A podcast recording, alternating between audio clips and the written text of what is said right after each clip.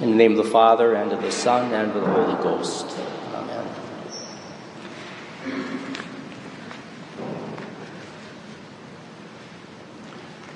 Well, we Catholics, of course, are very accustomed to speaking of Mary as our Queen. It has, of course, the Old Testament roots, because so many things of the Old Testament provide, as it were, those types and prefigurements which find their fulfillment in the gospel. And so we see indeed that after the death of David and Solomon became the king, and the king indeed who built the temple in Jerusalem, his mother Bathsheba therefore became the Queen Mother. This is still, you might say, a title that's familiar among the British, who are fond of the Queen Mum, as they say. So it's not unusual then, of course, that in the fulfillment of the line of the kings of David, that there should be eventually, in the fulfillment of the prophecies, the arrival of the King of Kings, who did not construct a temple, but is the temple. And his mother, too, in the same fashion, as Bathsheba was the Queen Mother, so too the Mother of the Lord is the Queen. We are accustomed as well, of course, of honoring her in the various feasts of the church and the praying of the Rosary. Obviously, when we pray the glorious mysteries of the Rosary, we commemorate indeed the crowning of Mary as Queen of Heaven and Earth.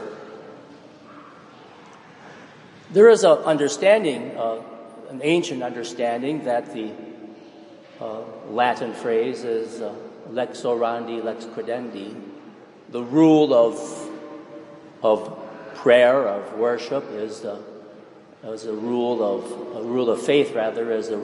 prayer and worship, and that the two have an interconnection, if you will, between the prayer and the worship of the people and what we believe. And from them both flow, you might say, the piety of the people and the devotions. So there is a sort of a doctrinal understanding of Mary as the Queen, and then there is the devotional understanding. How could it be any other way? Because a mother is not simply a doctrine. The mother is always a movement of the heart. Her title, of course, which we address this evening, is the Queen of Apostles. So having understood, of course, Mary as the Queen, we now should seek to understand why it is she is Queen of the Apostles. Now, it's good to know as well, as a matter of simple fact, that our Lord gathered around him, many disciples. Disciples are students. And from the many disciples, he chose the 12. These 12 he also called apostles. Apostles means simply those who are sent. So that our Lord then, over a period of some 3 years, having selected among those various disciples these 12 apostles, formed them into the gospel. He formed them, of course, not only by his teaching, but also by his signs, his miracles, and by his very person. Being in his presence was formative. Now, we know, of course, as well, that the role of Mary in God's plan of salvation is instrumental. That at the very beginning, as God's plan unfolded, he selected Mary, even before she was conceived. And indeed, this is the very feast for which we celebrate this octave. That the Immaculate Conception of Mary indicates the first unfolding, you might say, in time and in history of God's plan of salvation for mankind coming to fruition. Then, the significant event of the Annunciation, where Mary receives the message of the angel that she is to be the mother of the Savior and conceives within her womb the King of Kings, the Word made flesh. The birth of our Savior then manifests, indeed, the King of Kings, witnessed to by the wise men from the East. Finally, of course, the culmination of God's plan of salvation is manifested in the great Paschal mystery, the suffering, death, and resurrection of our Lord. In all these instances, of course, the Blessed Mother is present. Indeed, right to the very end, at the foot of the cross. And then, during those 40 days after the Lord's resurrection, she was with them, and certainly witnessed her risen Son along with the 12. Or should we say at this time, the 11. Then after the Lord ascended into heaven, he directed his apostles that they should go to the upper room, that is the cenacle, the very place in which he had instituted the Holy Eucharist on that night before he died. Now, at the Last Supper, of course, the Blessed Mother was not present. For such an event was the institution of the priesthood and of the Holy Eucharist.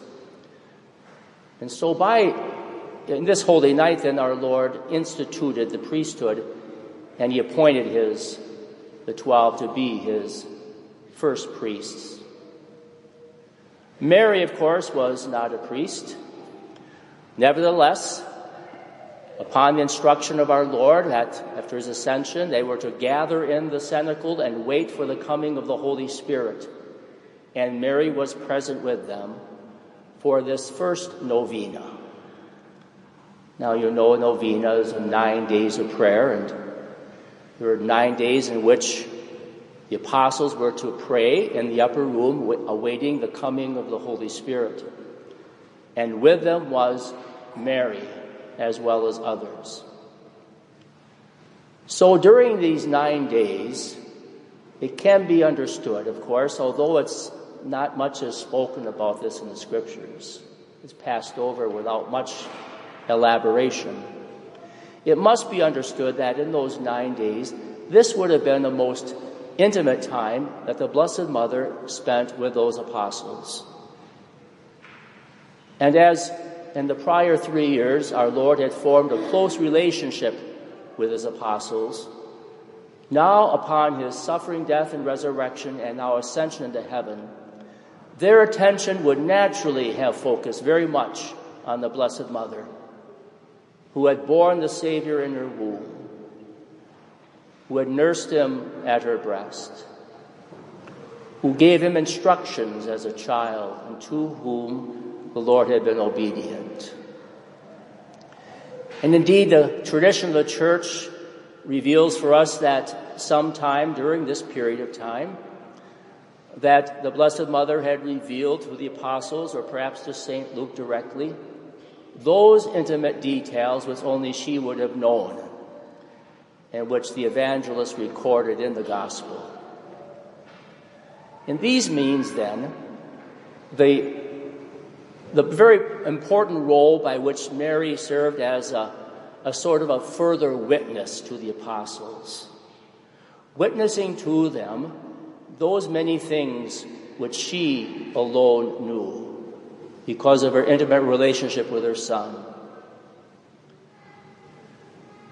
Now, the Church has long spoken about Mary Magdalene being the one who was close to the Lord in his ministry, and the one who had gone to the tomb early on that Easter Sunday morning and seeing the tomb, the stone rolled back and beholding the Lord, was the first to reveal to the apostles in the upper room that the Lord had arisen, and that the church has always considered her, as it were, the apostle to the apostles.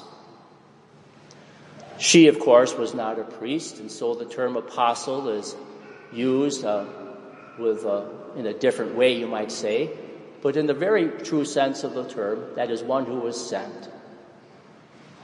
And so, too, Mary, the mother of our Lord, can be understood in a similar way. She was indeed sent by the Lord himself to be in the upper room with the other apostles. And so she was, in that time of prayer, those 9 days of prayer, an example for them. St. Pope John Paul II refers to that time in the cenacle before the coming of the Holy Spirit as a particularly precious time in which the full character of the church is most fully, as it were, laid out in God's plan. That the prayerful attitude of the church expressed in the life of Mary. And then, as it were, the hierarchical aspect of the church expressed by the other apostles, primarily, of course, with Peter as the chief of the apostles. Where, of course, at the cross, the Lord had left that instruction to John that he was to see in Mary his own mother, and she was to see in John, and by extension the other apostles, her sons. Therefore, Mary's role is enriched, shall we say. Since she is indeed the mother of the Lord, now she becomes the mother of the apostles. And she is indeed the Queen of Heaven and Earth and the Queen Mum. She, by extension, as well becomes the Queen of the Apostles. Well, those are some of the, you might say, sort of deducted ideas, if you will, or a little bit of inquiry into the notion of her role as, and her title as Queen of Apostles. It didn't arise in the early church. Indeed, it is one of the earliest titles of Mary, but it didn't arise from a deductive reasoning.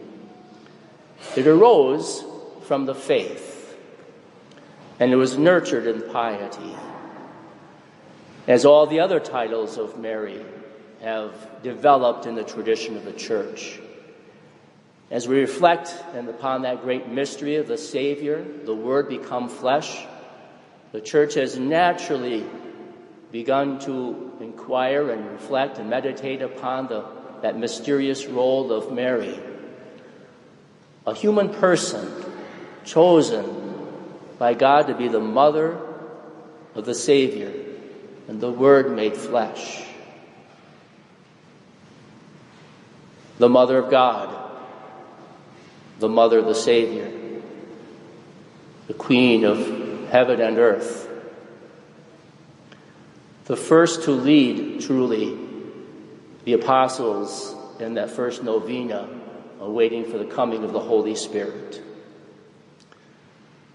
So the apostles prayed with her, and they certainly benefited by her prayers.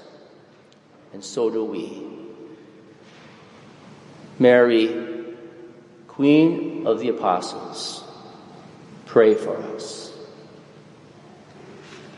In the name of the Father, and of the Son, and of the Holy Ghost. Amen.